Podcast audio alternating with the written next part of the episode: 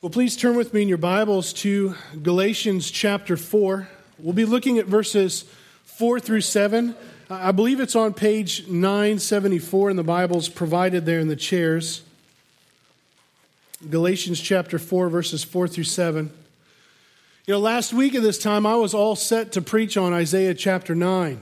Um, you know, I'd been studying, I'd been reading, I'd been praying, meditating on Isaiah 9, 6, and 7. And, and uh, there's so many glorious and wonderful truths in that passage. And I was looking forward to bringing that and, and sharing that with you. But it was last week uh, during our service, right after the time of confession, Caleb read from Galatians chapter 4, verses 1 through 7. And, and when he read it, I, I, something happened. And I knew that I needed to change my text. And so I went home and I began to prepare on this message. Know, we get so caught up in Christmas, all of the decorations, the travel, the music. We stress ourselves out about getting everything ready, making sure we have all of the preparations and plans in order, uh, buying just the right gift for so and so, just trying to make this this Christmas just like the one before and the one before and the one before and every one that we're going to be given from there on after to be this special moment, this special experience with our loved ones. And those are good things. They are. We can celebrate that. But you know, somewhere along the way, the perfect and eternal purpose of Christmas gets pushed aside, it gets hidden behind lights and wrapping paper and pine needles. The one who is meant to be central, Jesus Christ, the Son of God, our Lord and Savior, he gets outstaged by Santa Claus or by our relatives or, or by what we hope is waiting for us under the tree. Quite honestly, we teach our kids that very thing. In a well meaning and well intended effort to show love and to show appreciation and generosity towards one another, we inadvertently trade glorious eternal truth for toys, for treats, for trinkets. You know, Christmas is all about gifts. Christmas is all about family but not in the ways that we expect. It's about gifts, but it's not about the gifts that we give to each other. It's about family, but it's not about scurrying across the country so that we can gather around a table or around a tree with our relatives. Galatians chapter 4, verses 4 through 7 reminds us of how Christmas, how gifts, and how family are meant to go together under God's eternal and glorious purpose for us through his son, Jesus Christ. And it changes the way that we think about all of them. And Lord, I just pray that this passage would change the way that we think. It would change the way that we would plan. It would change the way that we seek to celebrate Christmas because nothing can compare to what we've been given in Christ. That is why we are here. That is why we do this. I want Christ to be our central focus. Because if we truly grasp that, it will affect the way we celebrate the season. It will affect the way we think about giving. It will affect the way that we think about our time and our travel and all of the things that we have to do, all the preparations, all the decorations, all of it you name uh, associated with Christmas, all of that will be transformed. Because we'll want Christ to be central. And instead of celebrating the holiday, we'll begin to celebrate Christmas. The central truth that's conveyed in this passage that I want us to understand how it applies to gifts and family in light of Christ is that God's gift of his Son is our gift of sonship. God's gift of his Son is our gift of sonship. And so let's read this passage together, hopefully, expectantly, and prayerfully that the Lord would indeed change our hearts. It says, But when the fullness of time had come, God sent forth his Son, born, under the, um, born of a woman, born under the law, to redeem those who are under the law, so that we might receive adoption as sons. And because you are sons, God has sent forth the Spirit of His Son into our hearts, crying, Abba, Father. So you are no longer a slave, but a son. And if a son, then an heir through God. You see, this passage tells us that Christmas really is all about gifts and all about family. God's gift of his son is the gift of our sonship. Now, to serve our time together, I just want to break that main idea up into two points. And so, first, there in verse 4, God's gift of his son. Christmas is not a holiday to celebrate trees, lights, gift giving, or relatives. We don't come together to commemorate some fabled story of a poor family that gave birth to a very special little boy and in a barn among an audience of angels and shepherds and wandering wise men. We celebrate Christmas because the God of the universe, the God who made us and sustains us and all that there is, chose in that true and ancient event to change the course of history according to his eternal plan by sending forth his son. You know, we don't often consider just how pivotal the birth of Christ is. I mean, we have a notion of it, but we're so forgetful. I mean, we, we get a glimpse of it in the way that we order our chronology. I mean, if you think about it, we, we count the years forward from the birth of Christ, AD, Anno Domini, the year of our Lord, and we count history backward from the birth of Christ, BC, before Christ. Right? Christ is at the very center of our history. In fact, he divides our timeline in two. And whether or not you, you believe that that's because this is the true word of God, or that you just believe that some naive scholars just kind of happen to go with that, uh, method and we're just kind of sticking with that system of dating, you have to understand, but at least it bears witness in the fact that people at one time believed the Word of God and believed that Christ was the center of history and established a, a, an order, a method of dating that displayed that. But we have something even greater. We have a better testimony than our method of chronology. We have the revealed Word of God. And in this passage, the God of the universe, who made and sustains us, tells us himself when the fullness of time had come that he sent forth his son. When the fullness of time had come, and what does that mean? It means that God has a plan for all of history, all of time beginning, middle, and end. And sending his son was fixed within the central purpose of that history. Now, we could spend days and days and days proving this from God's word. I mean, there's so many Old Testament promises that are fulfilled in Christ. There's so many passages that speak of God's eternal plan to reconcile all things through his Son. But I just want to highlight a couple I think sufficient to prove the point. Genesis chapter 3, verse 15. All right, immediately after our first parents, Adam and Eve, and, and the Bible treats them as real people who lived within history, who really existed and sinned against a real God. After they had sinned against God, God promised them that one day the seed of the woman would crush the head of the seed of the serpent. That he would overturn the effects of mankind's fall into sin. He would, he would crush sin, temptation, Satan, and death, all that happened as a result of our sin would be overturned so that the seed of Adam would be God's son once again. Skipping forward, Isaiah chapter 7, verse 14. This is some 700 years before the birth of Jesus.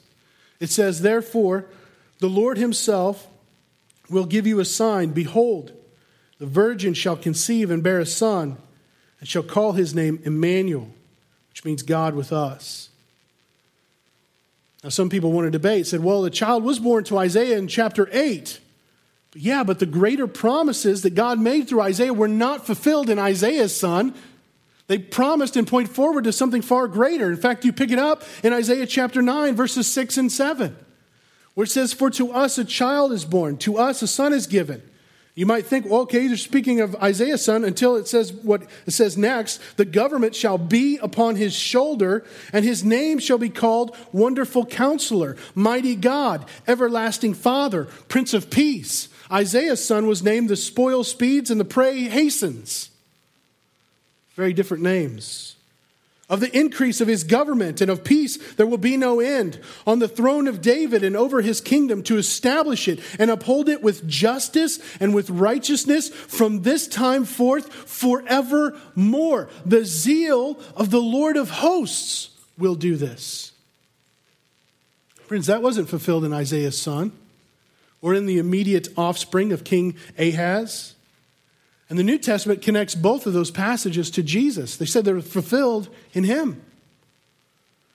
Throughout the Old Testament, God himself declares that he has appointed a time for salvation, a time of deliverance, and a time of judgment, which will come by means of a son, by means of a servant, by means of an anointed one, the Christ. And every time God speaks, and every time that God acts throughout human history, in those first 39 books of the Bible, it ushers us forward. It moves us forward in anticipation for the full fulfillment of time to come when at last God will send forth his son to fulfill all of his promises, to deliver all of his people, and to judge the world. And Jesus understood this. And Jesus understood this of himself. And so at the beginning of his ministry, in Mark chapter 1, verse 15, he says, The time is fulfilled, and the kingdom of God is at hand. Repent and believe the gospel. He understood that all of those Old Testament promises of an appointed time to come when God would send forth his anointed one were all pointing to and leading up to him. And he tells his disciples as much that he fulfills all of the law and all of the prophets. Elsewhere in Ephesians chapter 1, verses 9 and 10, we looked at this months ago. Paul tells us that God has made known to us the mystery of his will. How's he done that? He's, he's done that through his word, most specifically through the gospel. And this was according to his purpose, which he set forth in Christ as a plan for the fullness of time. There it is again to unite all things in Christ, things in heaven and things on earth. Then in Ephesians chapter 3, and Paul speaking of his ministry, said, To me, though I'm the very least of all the saints, this grace was given to preach to the Gentiles the unsearchable riches of Christ and to bring to light for everyone what is the plan of the mystery hidden for ages in God who created all things. Why? So that through the church, the manifold wisdom of God might now be made known to the rulers and authorities in the heavenly places. And then he says this this was according to the eternal purpose that God has realized, that God has made known through Jesus Christ our Lord. So even when you just put all of those together, what you see is that God has a plan for all of history. Jesus is right dead center of that plan. In fact, what it tells us is that all history is about him. When the fullness of time has come, God sent forth his son. This tells us then, we think about it, that, that the son had to precede this intentional and eternal plan of God for the fullness of time. I mean, think about it. All it was always a part of God's plan to send forth his son. And so if that's the case, then the Son is God dwelling eternally with his Father from before the foundation of the world. You get what I'm saying here? This is this is tight. Like what Paul's doing is he's giving us a really tight theological statement for us to understand some very deep truths about who Jesus is. He wants us to understand that Jesus is God, fully God, eternally pre-existent. All right? Because if God had a plan from before he created a thing, before he created history, a plan for the fullness of time, beginning, middle, and end, and this plan included sending forth his son at an appointed time, then the son had to exist before he made the plan and before he created a thing. I mean, for this verse to be true, the son had to be pre existent with the father from all eternity. Christ had to be God. Right? It's not that God eternally existed and then he created his son, and so there he is, you know, like nothing else existing. There's God. Now there's his son. Now what are we going to do? What am I going to do with my son? Oh, wait, I know. I'll create a universe and, and I'll develop a plan for the fullness of time, which will include, will involve the work of my son. And then I'll just, okay, son, here's, here's what you have to do in that plan. Now you go, you go out there, you run along, and you do that. That's not what he's saying. Nor is he saying, that God created all that there is and then it unexpectedly went wrong. So God had to then, at that point, think of a plan for the fullness of time that would later adopt or create a son who, who isn't really like him, some sort of demigod who would be able to come in and sort of clean up all the mess that God had made. And God's plan for the fullness of time was certainly more than for us to tell a story of a special little boy who didn't cry when his mom laid him in a manger so that he would be a hallmark example for us in peace and goodwill toward men. Friends, I'm not sure which of those God would find more blasphemous. No, the God who predestines according to his purpose and who works all things according to the counsel of his eternal will, this eternal plan, sent his only begotten Son, God of God, light of light, being of one substance with the Father. It's Nicene Creed. This Son, who is, him, who is himself pre existent God, and, and Paul clearly believes that. We could look at 1 Corinthians 8 or 1 Corinthians 10, Colossians 1, Romans 8, Philippians 2, 2 Timothy 1, many other passages where Paul clearly believes that Christ is the pre existent God. This Son was sent by his Father when the fullness of time had come.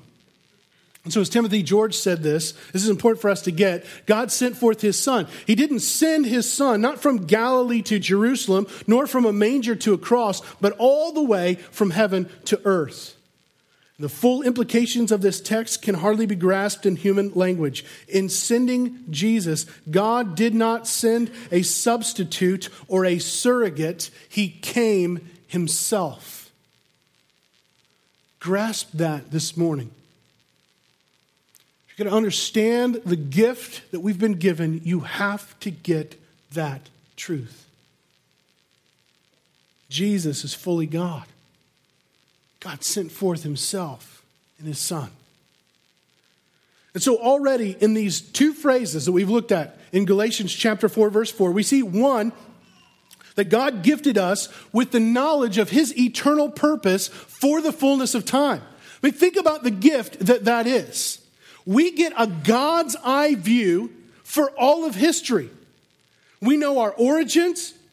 We know how God has been at work throughout the course of history. We know what it's all leading up to. We know the inner workings of all that because He's told us. And so we know how we fit into that.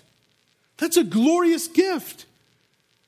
And gift number two, God has given us His eternal and divine Son. And we don't arise to Him he was sent to us. God sent forth his divine Son. And why? Well, let's just keep going. It says next that the eternal Son of God was born of a woman. Now, wait a minute. You just said that the Son of God is divine and then he was born of a woman? Well, yes and yes. And just for clarification's sake, I didn't say that. Galatians says that. Right? This passage is hitting us with a lot of really, really big concepts this morning, is it not? I mean, there's the Trinity. How, how is God three persons in one nature? You know, Father's God, the Son is God, the Spirit is God, there's one God. He's going to hit us with substitutionary atonement in verse 5. How can it be that the Son of God could sacrifice himself for my sins or the sins of God's people? There's the indwelling Holy Spirit in verse 6 adoption into God's family in verses 5 through 7. And here we've got the hypostatic union. The Son of God is both fully God and fully man. I know I just threw a lot of big words at you all of a sudden there, but it's important for us to know what these words are, and you're going to be tested on them later. Uh, Merry Christmas. No. No. The Bible doesn't assure us that these concepts will be easy for us to grasp or that we will understand them fully. But it does tell us that we can know them truly, and that they are true according to the eternal plan and revealed Word of God. And so the Son, in addition to being fully God, was born of a woman. He's fully man. How can this be? Well, Luke 1 tells us that God sent the angel Gabriel to Mary, Jesus' mother, and he said to her, Behold, you will conceive in your womb and bear a son and you shall call his name Jesus, which means salvation. He will be great and will be called the Son of the Most High. And the Lord God will give to him the throne of his father David, though David had been dead for like a thousand years. Um, and he will reign over the house of Jacob, who had been dead much longer, forever. And of this kingdom there will be no end. And Mary said to the angel, How will this be since I am a virgin? And the angel answered her, The Holy Spirit will come upon you, and the power of the Most High will overshadow you. Therefore, the child to be born will be called Holy, the Son of God. So, in other words, she would conceive by the Holy Spirit. And so, Paul, in this one little statement in Galatians chapter 4, born of a woman, upholds the virgin birth of Christ and his full humanity. The Son of God really was born in a smelly stable, wrapped in swaddling cloths, and laid in a dingy feeding trough. Now, why is it important for us to know that the Son of God was born of a woman? Well, the same reason it's important for us to understand that he was born under the law. When we think about it, in his divinity, Christ is Lord over the law. In fact, he tells us as much in Mark chapter 2, verse 23 through 36, when he says that he's the Lord of the Sabbath. But in his humanity, through every trial and through every temptation, through every fear and weakness that we as humans could ever experience, Jesus did what we could not. He perfectly obeyed the law of his Father in all things, every jot, every tittle.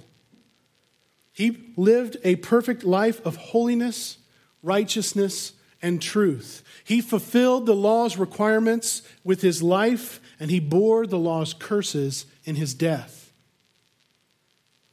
Friends, what is perfection worth? In Major League Baseball, we pay lots of money to a pitcher who can pitch just complete just one perfect game. What would we give for a pitcher who only threw perfect games. Jesus perfectly obeyed God's law. Here we cherish purity. Right? The more pure the gold is, the more pure that a diamond is, the more that it's worth. Well, how much more the Son of God, who perfectly obeyed God's law in the flesh, perfectly pure, perfectly holy, perfectly righteous. Parents, what would you give for children who always did what is right? Voters, what would you give for a politician that always told the truth? You see, Christ is of immeasurable worth, not only because he is the fullness of time, and not only because he is the eternal, divine Son of God, but he is worthy of all honor and praise for the sheer fact that in his humanity, he obeyed God's law perfectly. He's perfect. I mean, who can do that? There's been only one. And so, in this one verse, we get a very, very complete summary of who Jesus is. You understand that people write books about this stuff, right? I had a book on my shelf the Person of Christ by Donald MacLeod's over 300 pages. Paul just summed up everything that Donald MacLeod said in four phrases in one verse. It's amazing. Simple, yet so profound. But, friends, honestly, even more important than having a solid doctrinal statement on the person of Christ, what I hope is that you will see the treasure of what we've been given in Christmas. That God has let us in on his perfect, wise, and eternal plan to send his one and only Son to do what you and I could never do to perfectly obey God's law, to live a life of perfect holiness and righteousness. I mean, what can compare to that? When you think about it, what, what could you receive this Christmas, or any Christmas, or every Christmas that can compare to that? You know God's purpose, you know His plan, you know how He achieved it, who He achieved it through, and how He went about doing that. And that's only half the gift.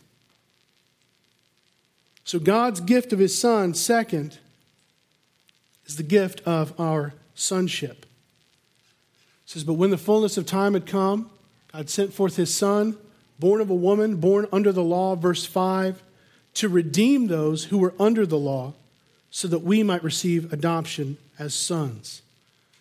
What we see happening here is that he's moving from who Jesus is now to what Jesus has done for us. Now, I wonder how many of us sense our need for redemption. It, are you daily aware of your need of redemption? I mean, I think at times we certainly do. There are times where we're just like, Life is crazy. We feel like we're in over our heads. It just seems impossible. We feel like we're buried and we just need somebody to come and bail us out. But honestly, I think that most of the time we don't operate that way. I think most of the time we feel like we're okay. We're pretty good. We've got this whole thing together. I, I, I can handle this on my own. And, and we like feeling like we're in control, that we can do this by ourselves. But the truth is, we're not. We're not good enough. We're not moral enough. We're not law abiding enough before God. We can't do enough good. We can't perform enough religious activities to ever please God on our own because we are sinful people who cannot keep God's laws. And we like the idea of rules. Rules are easy. Just tell me what to do and then I'll do it. Just tell me what, what I'm responsible for. I'll just go, I'll get it done, I'll check it off the list. We wanted to treat God's law that way, like we could actually do that. But God's law doesn't work that way. God does give us a list of what to do, but He does so to prove to us that we can't do it.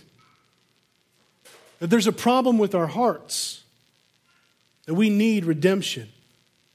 Friends, that's exactly what's going on in the context of Galatians in chapter 2 and 3. It's what Paul is dealing with. The Christians in Galatia, they're trying to submit again to aspects of God's law that Christ had already fulfilled, namely circumcision, observance of Jewish calendar, and certain food laws. And they wanted Christians to obey these laws that Jesus had fulfilled. And the reason why they're wanting them to do that is because they want to prove that they were right before God based upon what they've done. They wanted to stand upon what they had accomplished, what they had fulfilled. Kind of said, I'm in because of this. Look, this is what I've done. I observe the Jewish calendar. I've been circumcised. I hold to these food laws. Honestly, it would be like us trying to prove who understands and loves Christmas most by who sings the loudest carols, or who gives the most gifts, or who makes the most Christmas cookies, or who puts up the most lights on their house, or who wears the ugliest Christmas sweater. It doesn't prove a thing. But Paul told them, look, you can't think that you have it all together just because you keep some of the law. Because you consider yourself to be a good person. Because if righteousness could be gained through the law, then Christ died for no purpose. But life cannot be given through the law or your sense of rightness or wrongness or how you compare yourself to other people. Instead, he says to them in chapter 3, verse 10 For all who rely on the works of the law are under a curse. For it is written, Cursed be everyone who does not abide by all things written in the book of the law and do them. So the requirement of the law is perfection. You obey all of God's laws perfectly. We can't do that. Now, it is evident that no one is justified before God by the law, for the righteous shall live by faith. But the law is not of faith. Rather, the one who does them shall live by them. But Christ redeemed us from the curse of the law by becoming a curse for us. For it is written, Cursed is everyone who's hanged on a tree. See what he's saying there? He's saying, listen, you can't say, you know what, I'm okay. I'm all right. I've got this together. I'm all right with God because I'm basically good. I'm pretty moral. I keep most of God's laws, most of the time. If you're going to try to live that way, if you're going to try to live on your own righteousness, you have to keep the whole law and keep it perfectly without erring once. And you can't do that. Friends, have you ever lied? Guilty. Have you ever lusted? Guilty. Have you ever wanted something really bad that belonged to someone else? Guilty. Have you ever been proud? Guilty. Have you ever put something else before God as more important to you in that moment than Him? Guilty. And so the law, though perfectly holy, it becomes a curse to us.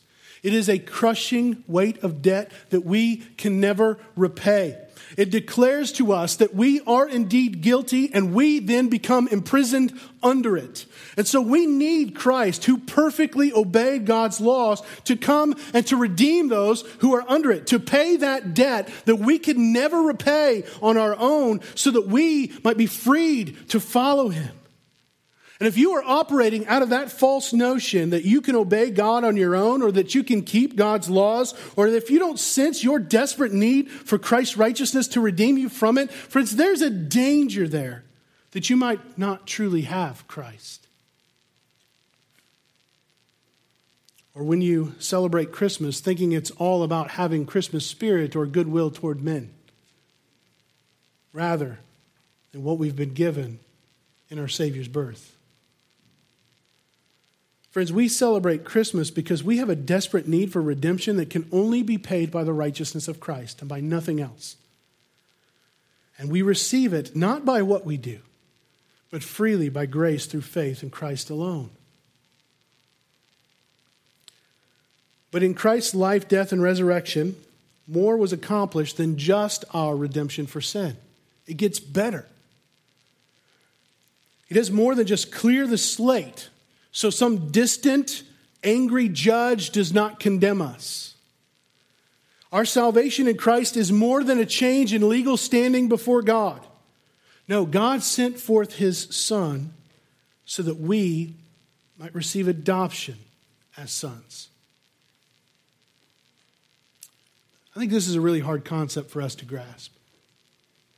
I think at times it's really easy for us to see the godness of God the otherness of God, the greatness of God. When we think about his power, we think about his eternality, when we think about his holiness and his righteousness, his perfection, it's hard for us to imagine such a great God would have anything to do with us. And so we picture him as some distant, powerful other. He's out there, not wanting anything to do with us. But we forget that the Bible also pictures God as a loving, and merciful Father who desires to be near to his children, not because he needs us, but simply because he's good and he desires to bless. And so, in love, God chooses to adopt unworthy sinners just like you and me through sending his son to pay the penalty due for their sin. God shows his love for us, and that while we were still sinners, Christ died for us. And because of that, we who are in Christ are now children of God. He is not just a holy judge. He's not just a mighty lawgiver. He is our loving heavenly Father who actually calls us his own. Friends, do you believe that God loves his son, Jesus Christ? I think that's an easy one for us to affirm.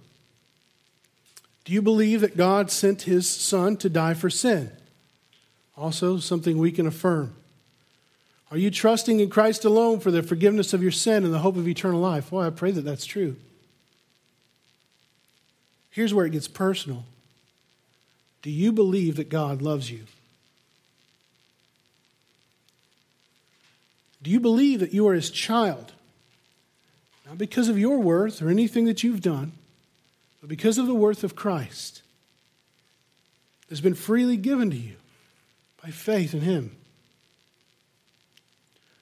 Do you trust that your Father is near, that He's caring for you, that He's working for your good to draw you to Himself, even when you can't see it, even when you can't feel it, even when you feel all alone.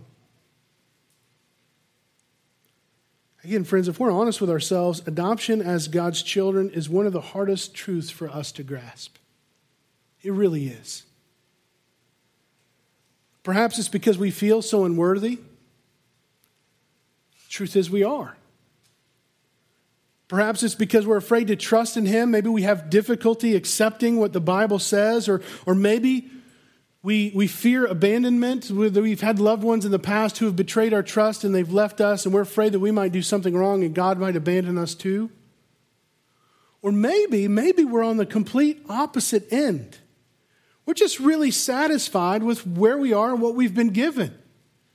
Right? We've got a, I have a really good family, and, and I don't want to be asked to, to give that up because adoption into God's family is going to change my relationship with my earthly family, not in terms of my love for them, but in the way that I relate to them. And so maybe you cling to the shadow rather than embrace the light because it's hard for you to imagine that God's family could possibly be better than this. Wherever you find yourself this morning, know that adoption into God's family is true and that it is far, far better. We know this because God has an eternal plan for the world, which included, focused on sending forth his one and only Son to live a perfect life and to sacrifice that life for sin. And he rose again so that you might be adopted into God's family as a son or daughter to live with God in that glorious family for all eternity. My, friends, that is far, far better than anything that you can temporarily experience here on earth. What we experience here, all of the blessings, are but a shadow of what is to come. And we know this is true for the simple fact that God sent his son so that you might receive adoption. It's, it's an objective reality. God sent forth his son. Therefore, we know that we might receive adoption as sons. And because of Christ, we can be sure that we stand in the grace of God, not in view of our own worthiness, but through the good work of Christ.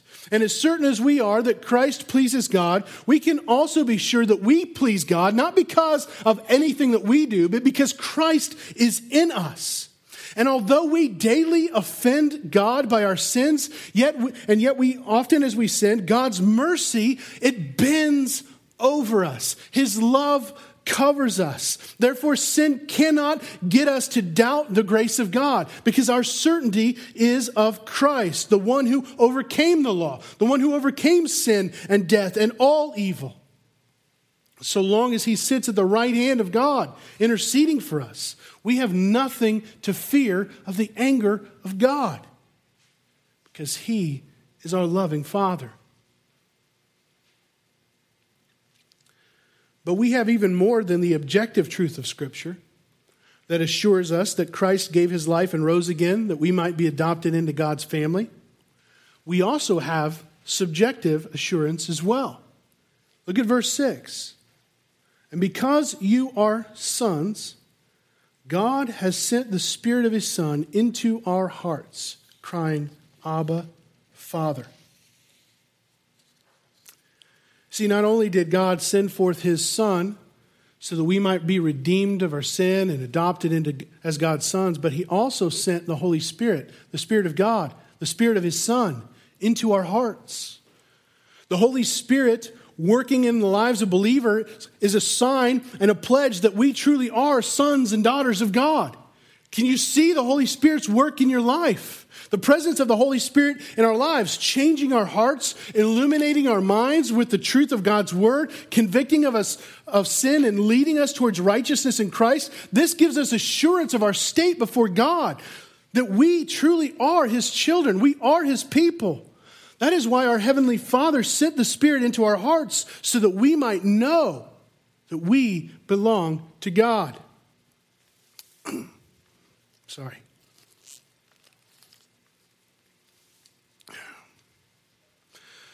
True children of God can point to the Holy Spirit's work in their lives. They can see that they're growing in their love for God. They can see that they're growing in their love for God's word. They're seeing growth, that they esteem Christ more and more and more, that they love God's people, God's family more and more and more, that they're growing in holiness and want to be like Him. They can see fruit of the Holy Spirit in their lives love, joy, peace, patience, kindness, gentleness faithfulness, goodness, and self control, growing, increasing in their lives. It's, and this is how it becomes real to us because our Father has sent the Spirit of His Son to work in our hearts. And friends, it's by Him that we cry, Abba, Father. Now, this is not some cutesy little phrase, Abba, Father. This is a cry of love, it's a cry of intimacy, but it's also a cry of desperation and despair and dependence. Excuse me.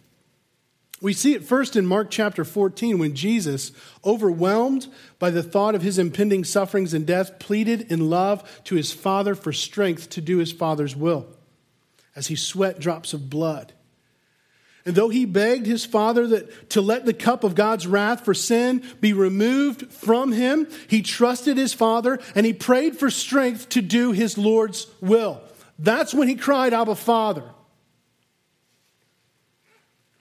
And because of his sacrifice, we now have the Holy Spirit dwelling within us to strengthen us and assure us so that we might do the same thing. This is not a cutesy term of endearment, it's a cry of love. It's a cry of intimacy. It says, Father, I know that you are my Father. No matter what happens to me, no matter what befalls me, I know that you will strengthen me, and I love you. It's a cry of dependence, a cry of despair. And yet we have the Holy Spirit to plead in and with us. That as we plead, Abba Father, He pleads, Abba Father. His Spirit bears witness with our spirit that we are sons of God. Listen to, to how Martin Luther described this prayer. He says, The fact that the Spirit of Christ in our hearts cries unto God and makes intercession for us with groanings should reassure us greatly.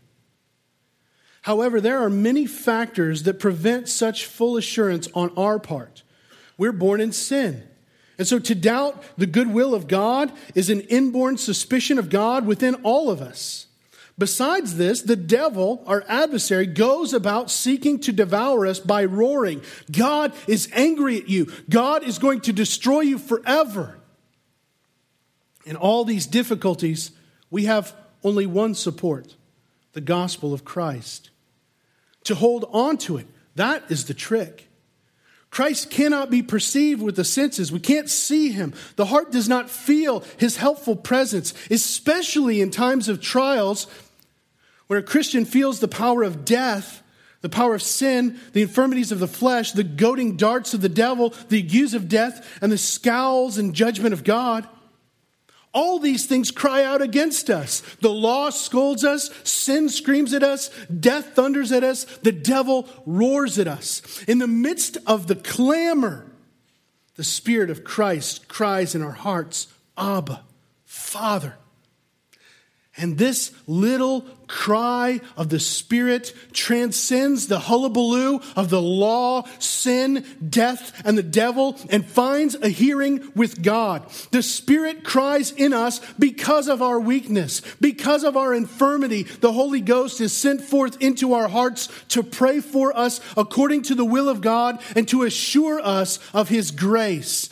Let the law, sin, and the devil cry against us with their outcry. Let it fill the heaven and earth. The Spirit of God outcries them all. Our feeble groans, Abba, Father, will be heard of God sooner than the combined racket of hell, sin, and the law. You've got to love that guy. You see, friends, God has not only done all that is necessary to redeem us from our sin, to redeem us from the curse of the law, and to adopt us into his family by sending forth his Son, he has also given us his Spirit so that we might be sure that he is always with us. No matter the trial or the trouble that we find ourselves in, he loves us, he hears us, he is for us, and he will complete his work in us. And so, as it says there in verse 7, you are no longer a slave. You're no longer a slave to sin. You're no longer bound under the curse of the law. Instead, you are a son. And if a son, then an heir through God. A son is an heir not by virtue of any high accomplishments or intrinsic good, nothing based upon who he is as a person or what he's done in and of himself, but simply by virtue of his birth. We are all mere recipients of the grace of God in Christ, which causes us to born, be born again, which gives us new life, which makes us his own. We didn't do that. We didn't accomplish that. We didn't achieve that. And because we are heirs through the work of Christ, all of the riches of his glorious inheritance are ours in him. All of the spiritual blessings in the heavenly places are now, right now, ours through Christ. We need only receive it through faith in him. I mean, think about what we've been given glorious inheritance, an unfading crown every spiritual blessing in the heavenly places. Put that under your tree. If we could only grasp what we've been given as heirs of God, we would indeed let goods and kindred go. And this mortal life also. All the power and wealth of the nations be as chump change compared to what we've been given in Christmas. I mean, what is the world to him who has heaven? Or as Luther again said, yes, if a person could perfectly believe this, he would not long remain alive. The anticipation of his joy would kill him. Friends, these are the gifts. This is the family that we've been given in Christmas. And I pray that that would not be crowded out by friends and family, that it would be not left at home while we travel to see them. I pray that it would not be outshined by the twinkling of lights or buried under mounds of wrapping paper. I pray that our enjoyment of the Christmas feast would not slake our hunger, the hunger of our souls to find satisfaction and nourishment in Christ and in Him alone. Because this is what we've been given in Christmas. And it's so much more, so much better than what we so often celebrate. This is joy to the world. The Lord has come. May our hearts rejoice with this truth that God's gift of His Son is our gift of sonship.